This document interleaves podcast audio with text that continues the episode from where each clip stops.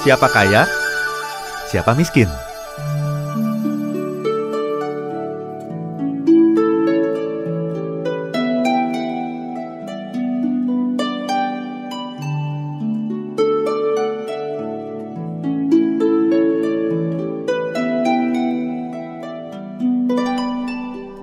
Seorang bijak memasang sebuah pengumuman di atas tanah kosong dekat rumahnya.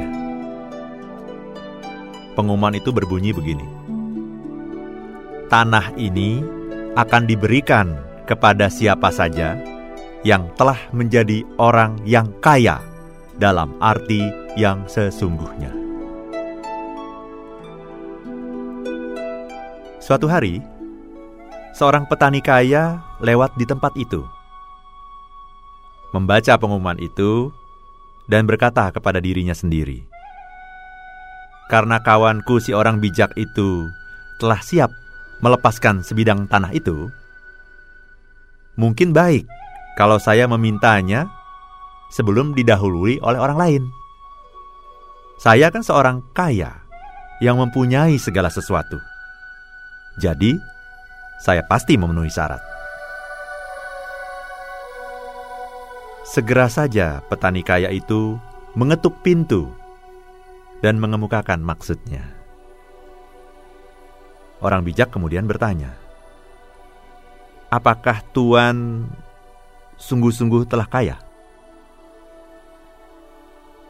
"Sungguh, karena saya mempunyai segala sesuatu yang saya butuhkan."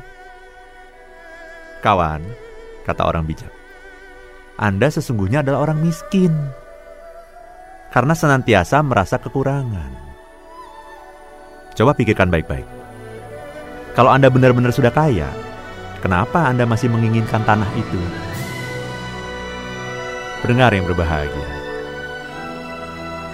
siapakah sebenarnya orang yang kaya menurut Anda? Banyak orang yang mendefinisikan kaya dan miskin itu semata-mata dari dimensi fisik.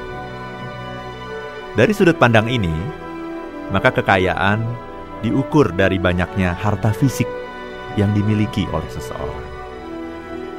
Padahal sesungguhnya, harta yang kita miliki itu berada di luar diri kita.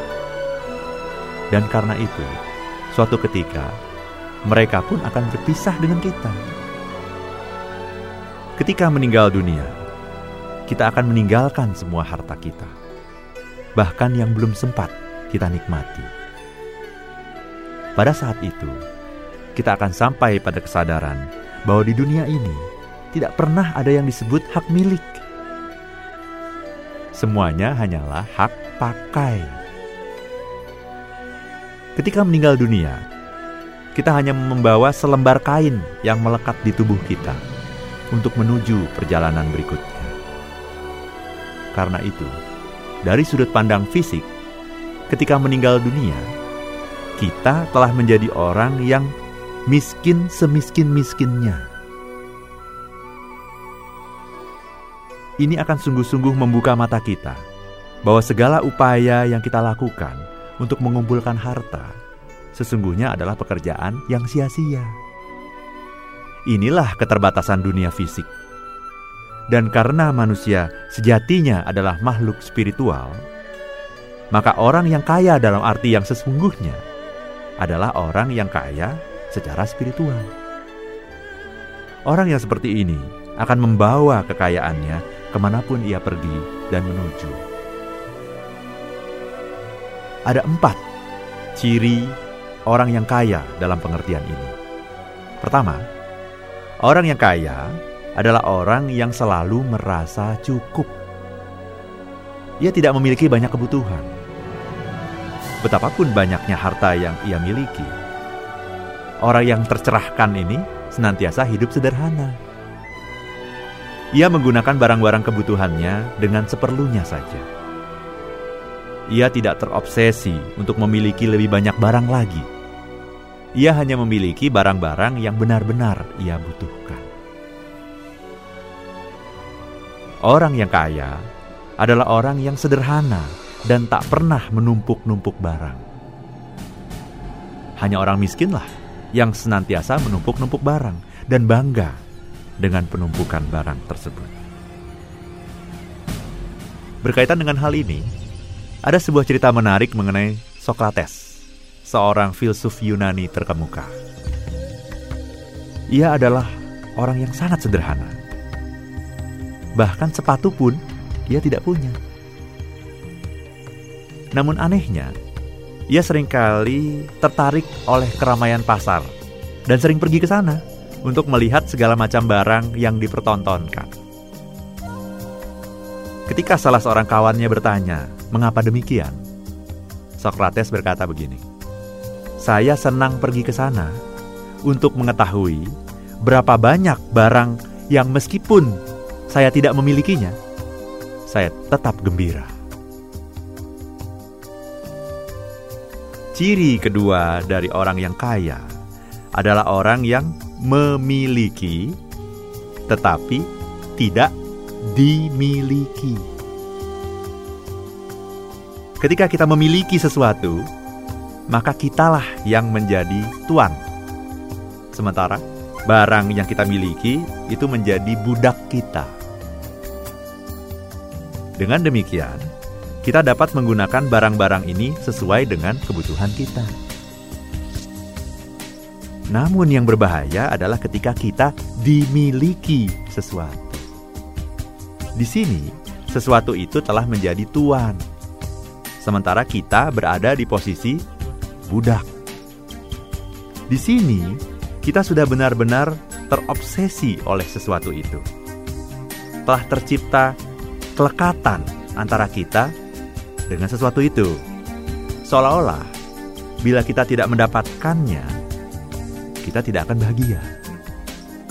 Dengan demikian, sesuatu itu pada hakikatnya telah mengendalikan kita, telah menentukan jalan hidup dan kebahagiaan kita.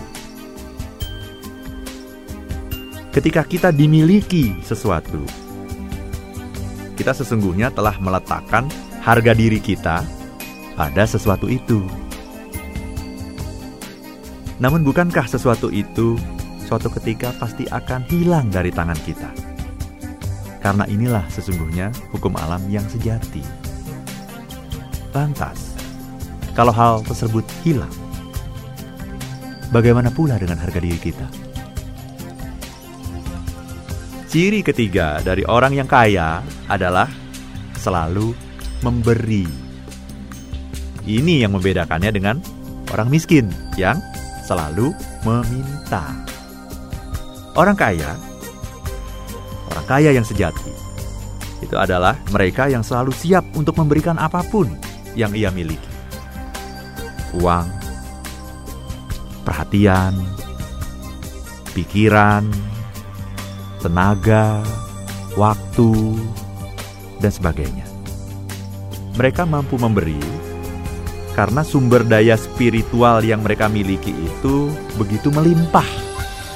Mereka percaya pada filosofi tangan di atas, terlepas dari kondisi apa pun yang tengah mereka hadapi. Ciri keempat, orang yang kaya adalah orang yang memiliki banyak cinta. Mereka memiliki cinta yang begitu besar karena mereka senantiasa dekat dengan Sang Maha Pencinta. Para pemilik cinta ini memiliki energi yang begitu besar karena kemampuannya untuk mengakses cinta ilahi. Karena itu, mereka senantiasa berbagi cinta dan berbagi energi kepada siapa saja. Sebaliknya, orang yang miskin adalah orang yang senantiasa ketakutan mereka selalu diliputi rasa was-was dan khawatir. Takut miskin, takut lapar, takut diabaikan orang, takut kalah, takut ketahuan, takut tertangkap. Karena itu, mereka menghabiskan begitu banyak energi untuk melindungi diri mereka sendiri. Kalau begitu, mana ada lagi energi yang tersisa dan bisa dibagikan kepada orang lain? If you wanna be happy, be happy now. Saya Arvan Pradiansyah.